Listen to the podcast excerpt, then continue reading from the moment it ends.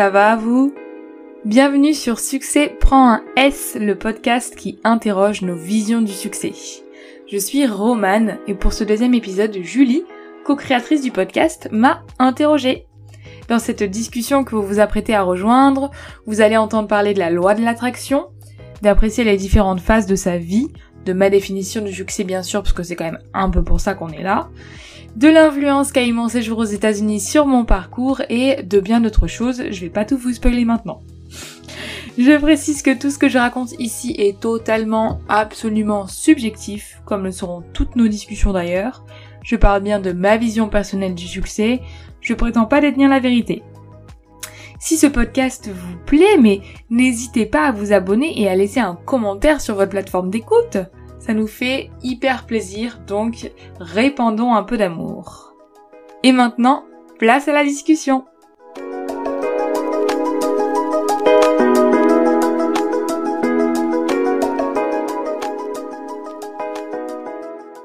Bonjour à toutes et bonjour à tous, bienvenue sur le podcast Succès prend un S, le podcast qui interroge notre vision du succès.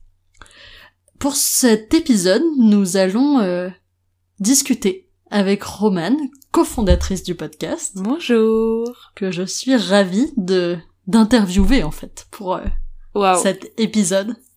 Pour que tu nous parles de ta propre vision, de sa construction et puis de euh, tout ce qui t'a amené à cette cette réalité en fait. Mais, mais tout d'abord, est-ce que tu pourrais te présenter euh, ce que t'aimes dans la vie, ce qui te représente, te caractérise, s'il te plaît.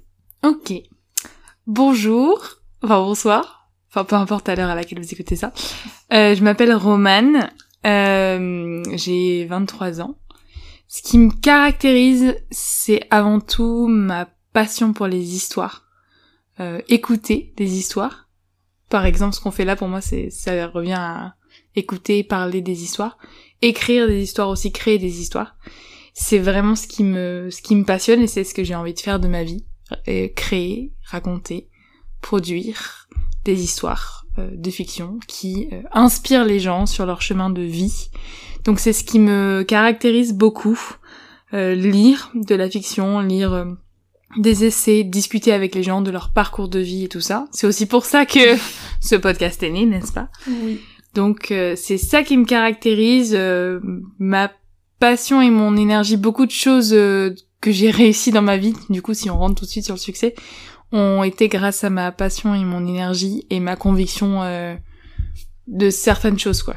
Donc les stages que j'ai eus, certaines les écoles, enfin l'école dans lesquelles j'ai entré, tout ça, ça a été toujours souvent grâce à la passion et à l'énergie plus qu'à un un CV, à des expériences, à quelque chose de très factuel. Donc euh, c'est plutôt ça qui me caractérise, je dirais. Ok. Euh, déjà un peu deux questions. J'allais dire euh, peut-être nous parler de la loi de l'attraction parce que par l'idée d'am, enfin que ces ces opportunités sont arrivées aussi dans ta vie. je pense qu'il y a un peu tout le côté de tu crois beaucoup en la loi de l'attraction et est-ce que ça ce que ça amène à toi Est-ce que tu peux nous en dire plus? Euh, Oui. La loi d'attraction, c'est assez récent, en fait, que, que je m'y intéresse. Enfin, peut-être un an.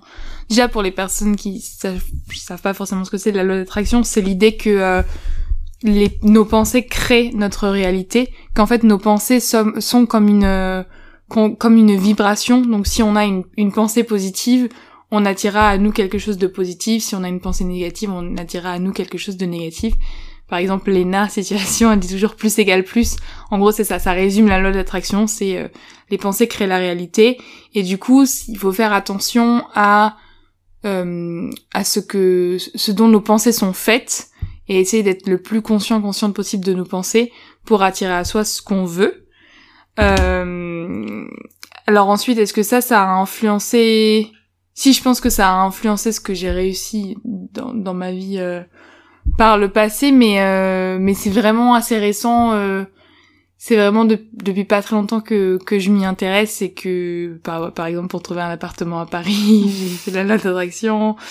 euh, pour les relations, beaucoup pour le stage, pour le travail et tout ça. Et euh, j'ai pas encore, euh, c'est encore quelque chose que je teste. J'ai pas encore euh, une, des résultats très euh, probants et très euh, bien arrêtés tout ça. Mais euh, la, tellement d'histoires que j'écoute, que ce soit autour- de la loi d'attraction, euh, vont dans le sens où ça marche vraiment. Et euh, Mhm. j'ai eu très peu d'histoires de, de j'ai entendu très peu d'histoires de personnes euh, qui disent bah, ça, ça ne marche pas votre truc. Donc soit euh, ils n'osent en pas pas. parce que c'est pas la, la majorité, soit euh, c'est c'est ça n'existe pas. Enfin je des histoires qui seraient écoutées aussi, peut-être. voilà. Donc, euh, en tout cas, euh, enfin, si on prend, euh, si on enlève juste l'idée, euh, est-ce que ce que je vais essayer de créer dans ma pensée, ça va se réaliser? Si on enlève déjà cette idée de euh, d'arriver à ses objectifs, c'est juste euh, le cœur de la, loi de l'attraction, c'est de se sentir comment on a envie de se sentir. C'est-à-dire, euh, le, le plus important, c'est de, de se dire, ok, quelle est ma situation désirée? Par exemple, euh, j'ai envie de, de tel job, de tel, euh, par exemple, moi j'ai envie d'être euh, d'être scénariste. Euh, L'important, c'est quand tu te visualises en train d'être scénariste, de, de réaliser ton rêve, c'est comment tu te sens. Parce que le ressenti, c'est déjà quelque chose que tu peux euh, bah, ressentir du coup maintenant. Et, euh, et c'est ça qui va ensuite ancrer en la visualisation en soi.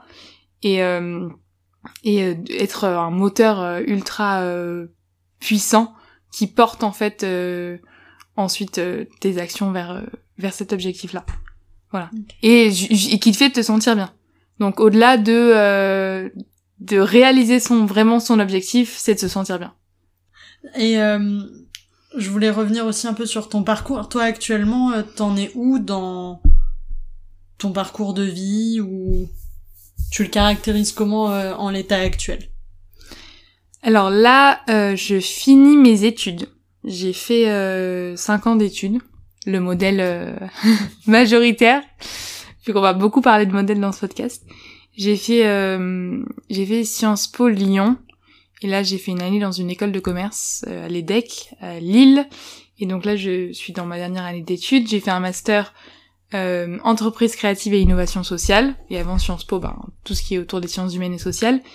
Et euh, et ensuite euh, je vais aller là euh, et travailler dans la production. Me lancer dans un secteur qui me passionne et qui est aussi très challengeant parce que c'est difficile d'y rentrer quand t'as pas de réseau euh, quand euh, t'as pas forcément fait cette école là enfin une école de cinéma ou tout ça même quand t'as fait une école de cinéma c'est dur bref. Donc euh, j'en suis où dans ma construction de du succès c'était ça? De ton parcours de, de, vie. mon, de mon parcours de vie. Euh, ben à l'étape où je dois être je pense. En fait de plus en plus maintenant j'essaye de me dire là où je suis actuellement. Genre je suis je suis là où il faut. Mhm. Et euh, et euh, je vois plus ma vie par phase maintenant. Et du, coup là je viens de finir la phase études qui était hyper enrichissante et où j'ai appris beaucoup de choses sur mes études mais surtout sur la vie sur les relations sur moi sur ce que je voulais tout ça avant tout. Et euh, c'était très riche. Et du coup maintenant je clôture cette phase là et je vais passer à la phase plutôt travail vie d'adulte indépendance financière et tout ça qui euh, qui m'attire beaucoup. Enfin, j'ai je, je me sens prête euh, à passer cette étape-là parce que euh, les études c'était sympa, mais euh, je dis souvent j'ai fait des études très théoriques et là j'ai un- une envie de de terrain. Donc euh, dans mon parcours j'en suis à j'ai l'impression que je sais où je veux aller vraiment parce que j'ai pris le temps d'y réfléchir, pris le temps de vraiment du coup définir ma vision du succès. Et maintenant, l'idée, c'est de l'appliquer, de l'implémenter, de la mettre en place, de la créer euh, vraiment à fond, quoi. Ok. Je reviendrai dessus.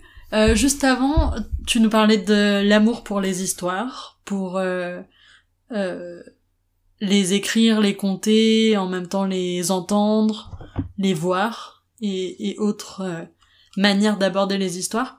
Euh, Il y a un moment où tu t'es formé aussi au storytelling un peu? Mhm. Est-ce que tu veux nous en parler un peu? Oui. J'adore parler de ça.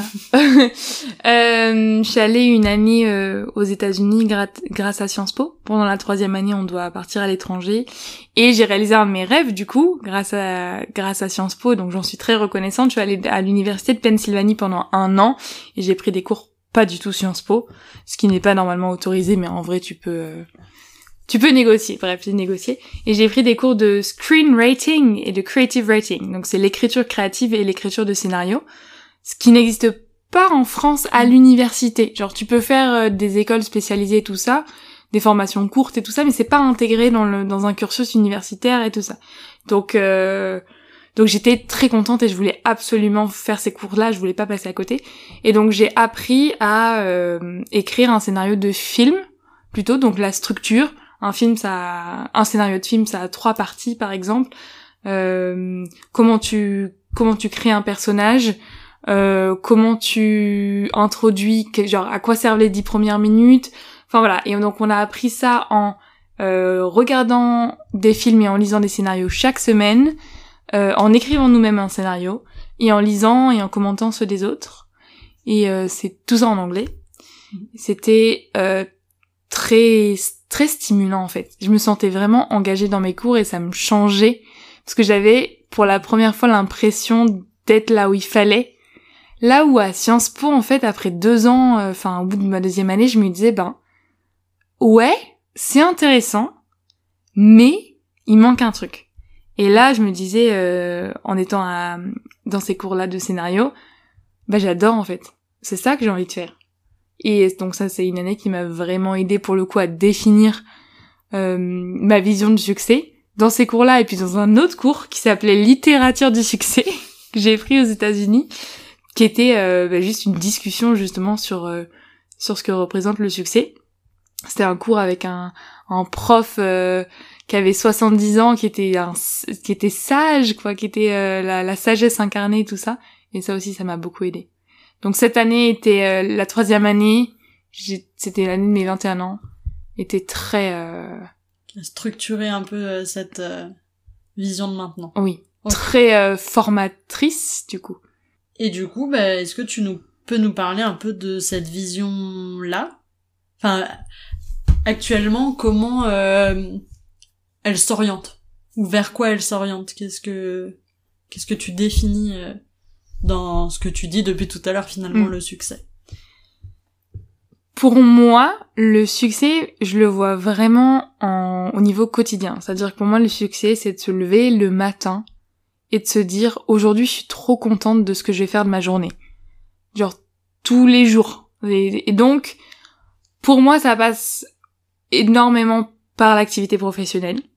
c'est c'est quelque chose que que je veux mettre au centre de ma vie parce que j'ai envie de faire un travail passion et parce que j'ai envie de me réaliser par mon travail de faire un travail créatif qui est du coup bah, de créer des histoires.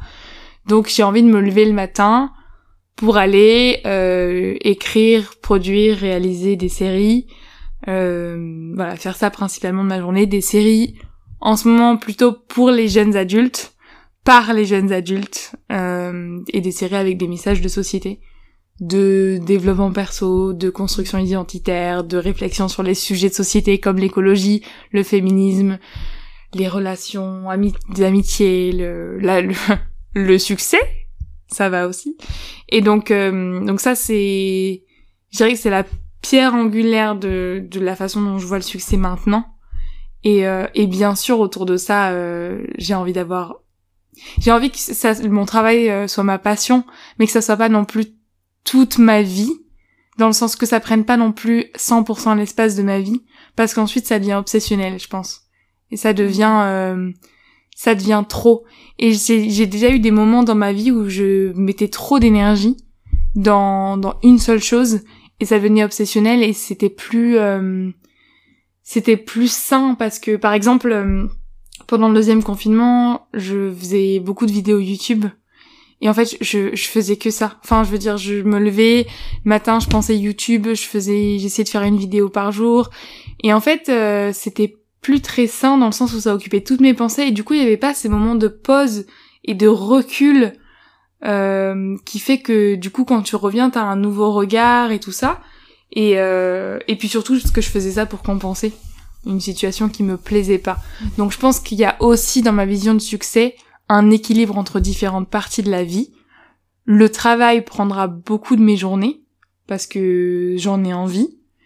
Euh, mais ce ne sera ça prendra pas toutes mes minutes. En fait, j'essaie de voir un peu euh, de voir les différents moments de la journée, de découper les différents moments de la journée et euh, et de, de, et de donner un temps à chaque euh, partie de ma vie en fait. Et j'ai je vois vraiment le succès maintenant comme quelque chose de quotidien. Par exemple, le matin, mon ma, matinée idéale, c'est de me lever et de faire euh, la miracle morning. Pour le coup, ça c'est une routine de développement perso que que j'aime beaucoup, que j'ai adapté au fil des ans. Et, euh, et c'est vraiment se lever et prendre un temps pour soi, pour faire ce que t'aimes. Genre, euh, du coup, moi, je fais de la méditation, du yoga, un peu de lecture et, et de l'écriture. Et euh, et un petit, et je prends mon petit déj en même temps. Et c'est genre une heure et demie, deux heures euh, où tu te lèves dans le calme, avec toi, connecté, tout ça. Et donc ça, c'est vraiment euh, c'est mon moment à moi, quoi. Donc ma journée, je le vois vraiment comme tu te lèves le matin, tu fais la miracle morning, ensuite tu vas au travail, faire un travail qui te passionne, avec des gens qui sont aussi passionnés, qui sont aussi très créatifs, une équipe en fait. Je vois vraiment mon travail comme quelque chose de qui se fait en équipe avec euh, avec des personnes euh, qui aiment aussi créer. Et euh, et ensuite, ben à la fin de la journée, je vois vraiment un moment social, donc aller boire un verre pour décompresser, aller manger avec des amis, aller faire du sport, aller danser à salsa, euh, aller au ciné, enfin vraiment une soirée euh, à soi quoi où on décompresse et euh, et, et le, le week-end aussi décompresser. Donc j'essaie de voir le succès sur ma vie quotidienne comme un équilibre entre différentes parties de ma vie. Un peu comme c'est pas une destination en soi, mais vraiment un chemin euh, de tous les jours ou enfin qui qui en fait a travaillé aussi euh, chaque jour. C'est pas quelque chose que t'atteins en fait. Bah oui, c'est ça. Bah dans ma, dans ma tête, j'ai la j'ai la vision de la journée idéale que j'aimerais avoir, que j'étais un peu que je te décrivais juste là. Euh, là, j'y suis pas encore dans le sens où je travaille pas, par exemple, encore dans la production à faire mes propres projets, mais il y a déjà pas mal de, de moments de ces journées-là que je vis déjà. Donc je vois ça comme une construction, c'est ça. Et, euh, et ce qui est bien dans le fait de raisonner jour par jour, enfin pour moi, ce, ce, ce qui m'aide, c'est de me dire, bah juste chaque jour, je fais un petit pas de plus. Et, euh, et du coup, ben, c'est moins effrayant. Euh, je me, je sens moins de pression et le but de ma journée, c'est juste d'avancer d'un petit pas de plus. Du coup, mhm. oui, je, je, vois plus ça comme euh, comme un chemin. Et euh, et de toute façon, je, enfin, avant, avant, je raisonnais énormément dans le je serai heureuse quand, j'aurai de la valeur quand.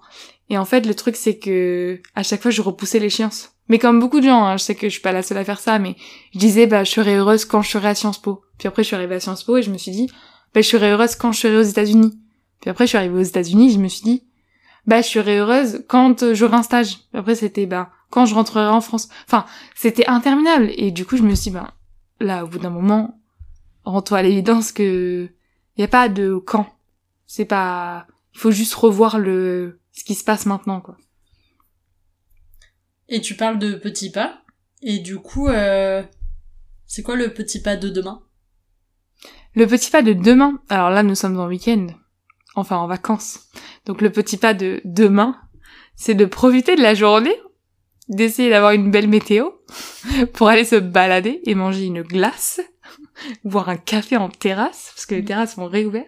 Le petit pas des prochains jours, c'est euh, de boucler mon mémoire de fin d'études de l'EDEC, qui sera la, le dernier gros document de mes études, mhm. donc euh, que je dois rendre dans dans deux trois jours. Ensuite, de, de préparer un déménagement à Paris, où je compte euh, faire la prochaine étape de ma vie, et de reprendre les projets créatifs, comme YouTube par exemple, que j'ai délaissé. Beaucoup. Ces cinq derniers mois. Euh, et ma série. Quatre derniers mois, je sais pas, mais pas mal de temps. Donc ça, c'est les, les, prochaines échéances euh, au niveau succès. D'accord. Et du coup, bah, par rapport à l'âge que tu as et euh, où tu en es maintenant, est-ce que tu peux considérer, vu que c'est un chemin, que euh, aujourd'hui tu réussis? J'allais dire tu as réussi, mais en fait non, c'est vu que c'est un chemin. Est-ce que pour toi tu es en train de réussir? Là Oui, oui. C'est maintenant je le pense. Mais comme je te dis, comme je te disais juste avant, euh, j'ai longtemps été enfermée dans cette vision du, euh, ben, j'aurai le succès quand. Euh, mais maintenant, oui. Enfin, je me, dis à 23 ans, déjà j'ai j'ai fait des études qui étaient intéressantes. J'ai l'impression d'avoir défini un, un projet de de vie et de carrière qui me correspond vraiment. Euh, ce qui à mon âge, est, enfin ce qui est, ça à 23 ans est pas toujours le cas pour pour toutes les personnes. Euh, j'ai des relations euh, amicales euh, bien ancrées, très authentiques, où je peux vraiment être moi-même et, et je sais que qu'elles tiendront dans le temps. Euh, une famille, une famille géniale aussi, une, une passion, enfin. Donc oui, là j'estime avoir réussi, surtout dans le sens où je fais mes propres choix, je me pose les questions sur ce que j'ai envie de faire. Euh, et je me laisse plus forcément influencer par le modèle traditionnel et euh, général de ce que la société considère comme le succès et je prends vraiment à chaque fois le temps de me dire est-ce que ça résonne pour moi ou pas et euh, et ça c'est genre j'écoute ma boussole intérieure tu vois et ça pour pour moi c'est je pense que c'est le plus important dans le euh, est-ce que tu considères que t'as réussi aujourd'hui? Si tu t'écoutes oui je dirais que oui non, c'est fort. C'est fort. Je me suis emballée. Hmm. Mais du coup, est-ce que euh, tu penses qu'il y a une partie de chance? Est-ce que euh, tu t'estimes chanceuse? Ou est-ce que euh, bah finalement ça a été peut-être des moments plus difficiles que d'autres Enfin, tu vois, il y a peut-être pas que... Enfin voilà, c'est quoi la, la proportion de chance là-dedans en fait, peut-être? Non, il y a deux choses j'ai deux éléments de réponse. euh, déjà, je fais énormément la différence entre la chance et la gratitude. Genre, je préfère dire je suis reconnaissante pour parce que genre je suis reconnaissante d'avoir la vie que j'ai aujourd'hui. Euh, il y a des éléments de cette vie-là qui ont été extérieurs à moi. Il y en a beaucoup qui, qui ont été faits par, euh, qui ont été construits par moi et donc dans ce cas-là, non, c'est pas forcément de la chance. Donc euh, je raisonne plus euh, en gratitude parce que je trouve que dans la chance, il y a cette idée de ça t'est tombé un peu dessus comme mhm. ça, euh, sans que t'aies rien à faire quoi. Donc il y a ça où je raisonne plus en gratitude. Après, on parlait de la méritocratie plutôt dans la journée. oui, j'estime que j'ai de la chance dans le sens où je viens d'un milieu plutôt aisé, où j'ai des parents qui ont pu me m'offrir, enfin me payer les études que je voulais faire qui ont pu subvenir à mes besoins. Et du coup bah ça joue ça a joué quand même dans mon parcours de vie et j'en ai vraiment conscience. Donc euh, oui enfin mon milieu social a joué et euh, et dans ce cas-là euh, j'estime que j'ai de la chance. Enfin un certain privilège en tout cas et pour revenir sur la vision du succès, donc tu parlais de des étapes aux US qui ont permis un peu de façonner le nouveau modèle que tu te construis. Mm-hmm. Euh, est-ce que tu peux nous parler de des étapes de construction, de déconstruction aussi peut-être? Euh, Comment ta vision s'est façonnée peut-être au fil des ans? Et euh, par quelle étape t'es passé peut-être plus difficile certaines fois de remettre en cause certains points? Voilà un peu ces sujets alors, je suis arrivée aux États-Unis avec le rêve américain dans ma tête. En me disant, moi, j'aimerais que ma vie, ça soit euh, une bucket list euh, Instagram et un, vlog YouTube, quoi, de des États-Unis. Donc très, euh, j'ai été très influencée par les séries américaines, par euh, les, les Instagram et, YouTube dans ce que je voulais pour ma vie au début en arrivant aux États-Unis quoi. Euh, le Starbucks à la main Californie euh, on va faire des pique-niques sur la plage enfin très bref. C'était la c'était la vie que que je voulais quoi genre faire les magasins enfin bref Voilà. Mhm. Euh, ça c'était une, une bonne une bonne grande partie de ma vie que que je voulais. Après je suis arrivée aux États-Unis. Je rêvais d'aller étudier sur un campus parce que bah, parce que j'avais l'image du campus euh, très très euh, prestigieux au niveau euh, académique et aussi euh, génial au niveau mode de vie. Ça s'est révélé être très prestigieux au niveau académique. Les cours que j'ai eu là-bas étaient ouf, vraiment. Genre c'était les meilleurs cours de ma vie. Mais les États-Unis, c'est une société qui qui a beaucoup de défauts. Enfin, je veux dire, le campus, il a, les, les cours sont géniaux, mais il y a tellement de problèmes de santé mentale, de pression, de concurrence. Ils s'endettent pour faire euh, leurs études. Ils ont jamais le temps. Ils, vivent à 100 à l'heure et tout ça. Et du coup, ça, ça me correspondait pas. Donc ça, enfin, en fait, je, je suis allée aux États-Unis en me disant, euh, j'ai envie de rester vivre là-bas en mode euh, j'ai pas forcément d'attachement à la France. Et je suis revenue en me disant mais la France c'est ouf. Donc euh, donc voilà, ça m'a un peu euh, ça m'a un peu fait revenir remettre les pieds sur terre, je sais pas si c'est très français, bref. Euh, à ce niveau à ce niveau-là, genre la France c'est un très beau pays, je suis plus attachée à ma culture que ce que je pense. Au final, je pense faire ma vie en France pour le moment et euh, les États-Unis ont enfin, c'est un pays de surconsommation, c'est un pays de surproductivité, tout ce mode de vie là très rapide et tout ça, ça me correspond pas. Euh, donc dans ça, j'ai déconstruit le rêve américain. et après, euh, par contre, ça m'a, au niveau euh, professionnel, du coup, ça m'a montré que hum, ça existait des carrières dans ce que je voulais faire, dans la production, dans le scénario, dans la réalisation. Après, bien sûr, on est, si on parle des États-Unis, on parle de Hollywood. euh, Enfin, je veux dire, les séries télévisées américaines et les films américains, euh, c'est l'hégémonie, donc il y en a beaucoup. Mais ça m'a montré que c'était possible, qu'il y avait des carrières, euh, qu'il y avait des carrières euh, dans ce dans ce milieu-là. Et du coup, en France, bah, il y en a moins, mais il y en a aussi. Et et ça m'a aussi permis d'explorer cette voie-là qui m'intéressait. Enfin, cette ce ce secteur qui m'intéressait à travers une voie académique. C'est-à-dire, j'ai pris des cours de. Et euh, ça me sécurisait un petit peu, tout en me permettant d'aller explorer ce qui me faisait envie. Est-ce que euh, aux États-Unis ils avaient un discours différent de en France où euh, peut-être du coup tu dis j'ai vu que c'était possible là-bas. Est-ce que dans leur discours ça se ressent de ce modèle un peu c'est possible? Est-ce que tu l'as ressenti aussi en France ou tu vois est-ce qu'il y a une différence? Énorme.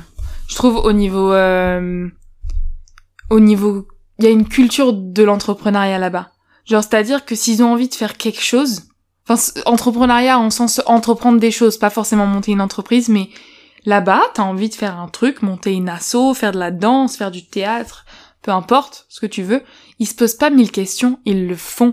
Ils se demandent pas ce que les gens vont penser d'eux, s'ils ont les moyens, si s'ils ont les moyens, je veux dire les, les, les ressources, les connaissances et tout ça, quels sont les papiers administratifs de la bureaucratie à remplir, bref, ils se demandent pas tout ça, ils y vont, ils foncent. Et du coup il y a une culture très euh, entrepreneuriat, euh, entreprenante et créative que et, et de et l'idée que c'est à toi de te bouger, c'est à toi de faire euh, de, de te lancer dans ce que tu veux faire, qui est euh, qui m'a beaucoup inspiré que j'ai pas retrouvé en France où j'ai l'impression que j'ai l'impression qu'en France on attend plus qu'on nous montre le chemin, qu'on nous tende la main et euh, il y a moins cette euh, il y a moins cette impulsion d'y aller, de créer tout ça, mais en même temps, ça vient de ça vient de l'éducation. Je veux dire là-bas, la façon dont leurs cours sont faits, ça invite beaucoup plus à euh, à, à créer quoi. Ouais. Donc c'est vraiment c'est ah, c'est culturel et c'est dans l'éducation. Donc c'est c'est systémique en fait comme euh, comme euh, comme différence et ça bouge en France après. Je veux dire il y a de plus en plus de bah, de jeunes qui créent leur euh, leur euh, leurs assos, leurs entreprises, leurs leurs leurs initiatives, enfin un peu tout quoi. C'est en train de changer. Mais mais oui, il y a un écart entre les deux. Énorme, je trouve. Mhm. Et par rapport à, ce modèle euh, du coup qui est implémenté, qui existent, enfin cette différence aussi en fait de, de modèles. Il y en a un que tu veux choisir plus ou moins, ou vers lequel tu te rapproches, ou est-ce que finalement c'est un puzzle avec lequel tu composes, un puzzle que tu composes avec différentes facettes. Par rapport au modèle général du succès en société? Ça peut être ça, oui. Hmm? Euh, oui. Oui, j'ai l'impression que je me reconnais dans certains... Enfin déjà, je pense qu'il faudrait qu'on dise... Enfin, qu'on dise qu'est-ce que qu'est-ce que c'est le modèle général de du succès dans dans la société, tu vois, juste. Pour moi, je le vois comme euh, comme euh, un CDI, un revenu stable. Ça c'est le modèle euh, français. Oui. Ok. Tu, tu voulais, tu parlais du modèle américain? Bah, en fait, c'était la, différence des deux, en fait. Bah, du coup, le modèle, euh... bah, en fait, le modèle américain, sur ça, sur ça, ils sont un peu pareils. Enfin, c'est genre un être riche, enfin, avoir un revenu très stable, être propriétaire, être dans une relation, euh, vouloir une maison, euh, des enfants, enfin, c'est un peu euh, un escalator, toujours être sur une pente montante, à, à gagner plus d'argent, euh, avoir euh, voilà euh, t'occuper de ta famille faire des voyages et tout ça. Là je pense que les, les États-Unis et la France c'est un petit peu c'est un petit peu pareil. Donc pour moi ça c'est le modèle général tu vois. Travailler dans une entreprise avoir être propriétaire avoir une famille voilà après le modèle différent aux États-Unis et en France c'est qu'aux États-Unis euh, on dit aux États-Unis ils vivent pour travailler et en France on travaille pour vivre. C'est-à-dire qu'ils passent leur vie au travail, enfin ils ont des journées de, de ouf, alors qu'en France on a le plus tendance à travailler pour un revenu, pour soutenir un mode de vie. Euh, je me reconnais plus dans le modèle américain du travail passion, sachant que c'est c'est pas la majorité des Américains qui font un travail passion, enfin c'est pas la majorité des Français non plus. Mm. Euh, mais je me reconnais plus dans ce modèle de de travail passion, de truc de très créatif et entreprenant que je te que je te décrivais tout à l'heure. Ça, je m'y reconnais vraiment beaucoup. Par contre, tout ce qui est culturel, mode de vie, c'est totalement européen et français pour moi, là où je me reconnais. Dans le sens où euh, aux États-Unis, ça m'a manqué de juste euh, prendre le temps de se poser, tu sais, ce, le, café en terrasse, quoi. Pour moi, c'était le, c'est le, ouais, c'est l'archétype de, de, de l'Europe, je dirais, France, Italie, Espagne. Enfin, il y a pas que dans ces mm. pays-là, mais tu vois le genre, genre le café en terrasse au soleil. Tout à l'heure, on parlait du euh, du petit euh, papy qui va qui va boire son café et lire le journal. Bah ça, tu vois, le mode de vie plutôt euh, plutôt lent qui prend le temps de vivre. Euh, ça, je me reconnais plutôt dans la France. Donc en fait, oui, je vais composer entre les deux. C'est-à-dire que j'ai une partie de moi qui, qui me reconnaît énormément dans le, le côté américain de faire beaucoup, de créer beaucoup. Et c'est pour ça que je suis contente d'être allée aux États-Unis, d'avoir vu ça, parce que ça m'a énormément inspiré. Et une autre partie de moi qui me reconnaît dans le, dans la culture française de, d'avoir une petite mmh. planche de, de charcut, de fromage euh, en terrasse, quoi. ok. Euh, bon après, on, va devoir euh, aller euh, sur la fin, mais même si on pourrait encore continuer très longtemps, hmm. parce que j'aurais encore plein de questions.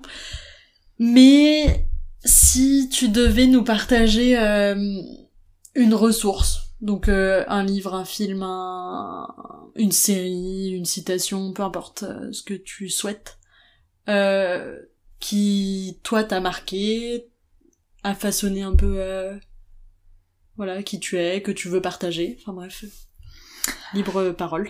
Euh... Il y en aurait tellement, mais du coup je vais faire série parce que je parlais des histoires au début, donc autant parler des histoires à la fin. Je parle beaucoup de Scam tout le temps. Je suis toujours en train de parler de Scam, la série. Euh, donc euh, je vous recommande cette série-là, qui est à la base une série norvégienne qui a été, qui a été adaptée en France. Donc ça s'appelle Scam, S-K-A-M, et c'est sur France TV slash. Et c'est une série sur euh, sur la vie quotidienne des jeunes et sur les différents les différents challenges et défis que tu rencontres quand t'es quand t'es ado là plutôt. Et, et en fait moi les séries que j'ai envie de faire c'est des scams pour plutôt jeunes adultes, euh, plutôt au niveau université. Et euh, donc cette série-là, si vous l'avez pas vue, regardez-la. Elle est tellement bien tournée, tellement bien écrite, euh, tellement bien pensée, tellement bien jouée. Enfin bref, euh, j'adore. Voilà. Tellement que j'ai fait une partie de mon mémoire dessus, donc c'est pour vous dire quand même. Voilà. Et ensuite, bien sûr, j'ai envie de dire, regardez Sex Education, mais c'est beaucoup plus connu comme série. Toutes les séries comme ça qu'on appelle coming of age aux États-Unis, c'est des séries qui racontent les histoires des jeunes adultes. Ça me plaît beaucoup. Donc Scam, Sex Education, Grand, Grand Army aussi sur Netflix. Voilà. Ce seront mes, mes recommandations. Le podium. Voilà. Merci beaucoup. Merci à toi. Merci pour cette conversation. Merci à vous pour votre écoute aussi. Et n'hésitez pas à vous abonner si vous voulez plus de contenu euh, sur les sujets euh, de la vision du succès. Oui. À très bientôt. Merci encore. Oui. Au revoir, à bientôt